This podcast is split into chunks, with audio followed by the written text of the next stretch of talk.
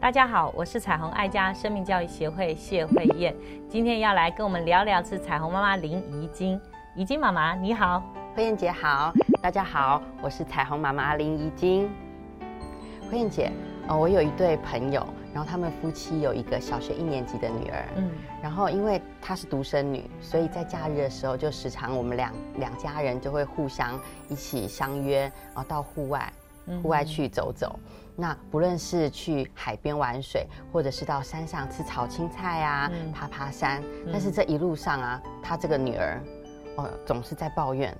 哦，好无聊，好无聊，为什么要带我出来？然后连坐在车上啊，也非常的烦躁不安啊，滚来翻去啊，啊，生气。他说为什么不让我在家里呀？又舒服又有冷气，还可以玩 iPad。嗯，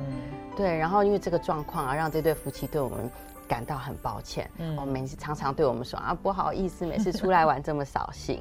对啊，那像遇到这样的孩子，嗯，慧燕姐，你觉得要怎么样让这对夫妻用正确的方式来帮助他？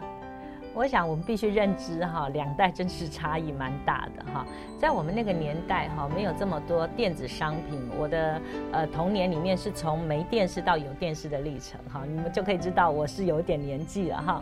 就表示说，我们受到这种所谓的声光媒体的影响是非常的弱的。即使我们到成年之后，我们对所谓的大自然或田野生活就是有一个憧憬，因为呢，就是我们童年的记忆。我们总是在大草坪或者是大树底下玩，哈，玩一个暑假，或是很多的美好的回忆都是在那个大自然当中。可是想想看，你的孩子可不是哦，他出生的时候就有一个非常干净舒适的环境，然后就有空调，好，就有很干净的地板。哈，那你想想看哈，今天你要把他带到户外去，你有没有先培养他对户外的概念哈？当然，他就会有两个比较啊哈。为什么带我到这里来哈？既然没有冷气哈，又好闷热，尤其是台湾的夏天哈，常常会是湿热的哈。其实真的很不容易哈。他怎么样能够喜爱大自然呢？除非你创造很多的可能性，比如说你可以做的是事先预告，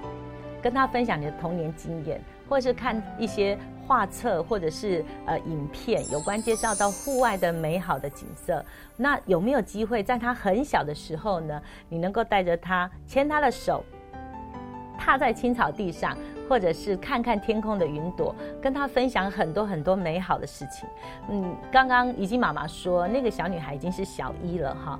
他如果很习惯在很舒适的有空调的环境下哈，然后享受阅读啦或看电视，他大概也很难忍受哈，外面青草地上又有虫子哈啊，然后鞋子又会弄脏哈，然后又呃空气呢当中又会湿黏黏的哈，让他会流汗呐哈，或者是很多东西都脏脏的哈。我想我们的孩子这样的抱怨是天性，但是你怎么样让这个抱怨转成欣赏，就需要一点技术，帮助他哎安静下来。呃，停止几秒，哎，听听看有什么声音是在家里面没有听过的，好，或者玩一些追逐的游戏。我就记得我们小时候最喜欢玩的就是那个大树跟大树之间的接力赛，哈，好，两队人马在不同的树边，然后怎么样去呃占树为地，哈，然后那种好像抢夺战，看谁抢最多的大树，类似这样，就是你要创造很多的可能是在家里没有办法满足的游戏，或是一些呃有趣的呃这个。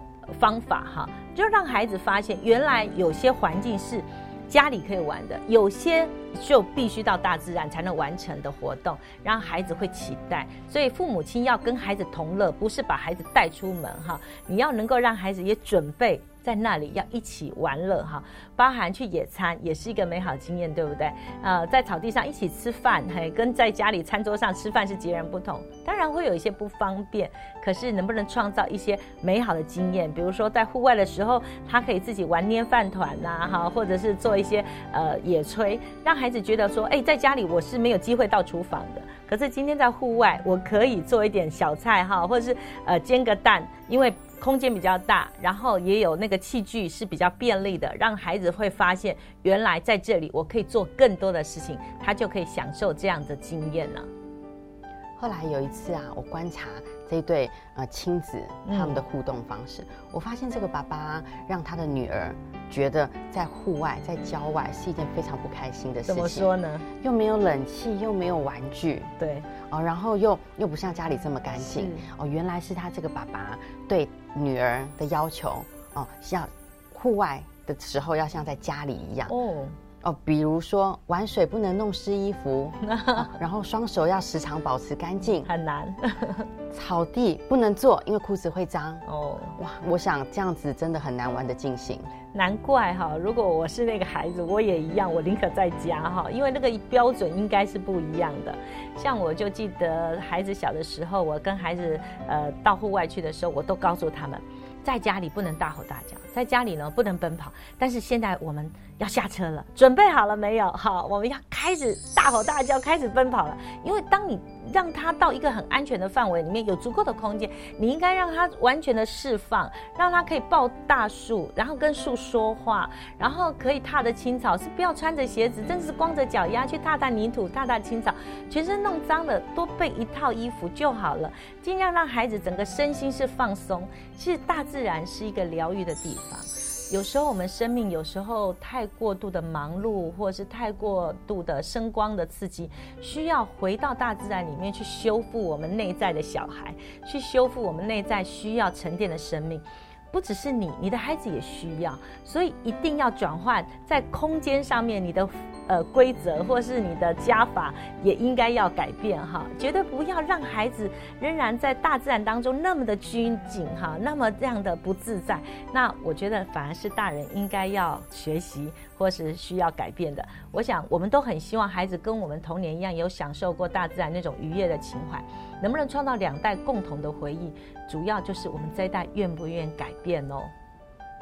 后来啊，我跟先生就讨论，所以有一次我们就决定邀请他们一家人，嗯，我，跟我们另外一票朋友一起去露营。是。那在露营的过程当中，透过太太跟太太的对话，先生跟先生的对话。我让他们去发现，看见别人家的孩子为什么这么享受在郊外的活动哦。每次平日的时候就非常期待爸爸妈妈六日为我们安排的活动，嗯哦。然后他们的爸爸妈妈是如何的觉得啊，因为孩子的开心而非常的有成就感。那也因着这样子，让他的孩子跟其他家庭的孩子一起互动，一起玩耍，嗯啊，这个孩子也得到释放啊，也因为这样子更明白哦，原来我的爸爸妈妈哦。假日带我到户外，是对我如此的用心，为了我的健康着想。对，我觉得很多父母亲真的都是用心良苦，可能在这个执行的过程需要改变一些策略跟方法。就像我们会催着孩子要去学什么才艺啊，要去做什么事，也是都是为孩子好。可能在整个过程或者在实行的手段上面，呃，比较粗糙，或者比较没有留意到一些帮助孩子去体会我们的用心良苦的地方。那刚刚怡静妈妈做了一个非常好的呃例子，就是说她用另外一个团体的力量，让这一对夫妻跟这个孩子看见可能性。其实我们的学习都是这样，有时候拼命的教我们，会让我们懂什么，我们会觉得为什么为什么哈。但是当我们活在一个群体的一起学习的共学的组织里面的时候，我们就会借鉴别人的经验。因为同样的孩子，我们会看见为什么他可以这样的奔跑，为什么他可以这么开心的露营哈？那为什么我连露营的能力都没有？比如说我连扎营然后野炊的能力都没有的时候，我就开始修正。我们一样带孩子出去玩，可是为什么玩出不一样的能力？所以我借鉴了别人父母的养育方式，就修正我。过去太过坚持的地方，然后我的孩子也会在同伴的玩乐当中发现，其实父母亲都是为我好，只是可能方法或策略是需要调整。我觉得两代之间就在环境或者是在同伴的过程当中一起长大，一起成熟，一起面对一个更美的未来。哈，让我们都在。改变，其实父母亲，你不要一直以为说我们给孩子永远都是最棒最好的，需要符合他这个阶段或是这个世代里面的需要。呃，我们都需要朋友，绝对不要单独孤单的来养育我们自己孩子。呃，不要以为我们现在小家庭好像我们也比较独立了，我们也没有太复杂的这个什么妯娌或者家族的关系哈，我们可以独立教养我们的孩子。从某面看，我们也落入了一个教养上的孤单，因为你只对着你的孩子，你可能也没有办法去截取别人的好经验。刚刚怡静妈妈做了一个非常好的呃说明，如果我们伙伴跟伙伴之间，好夫妻跟夫妻之间，仍然可以继续有一个所谓的家庭的关系、家庭的群聚，恢复到过去的所谓的聚落，或者是所谓的大家族的这样的系统。我们可以创造很多的共同教养的概念，有时候叫做易子而教哈。好，我们的孩子看看别人的父母，或者别人的父母来看看我们的孩子，所给予我们的意见跟所谓的呃引导，可能比我们单独对我们的孩子是更有效的。祝福每一个家庭，真的除了好朋友之外，我们也需要好榜样，我们都要成为别人的祝福。让我们一起看重孩子的生命力，让每个家庭。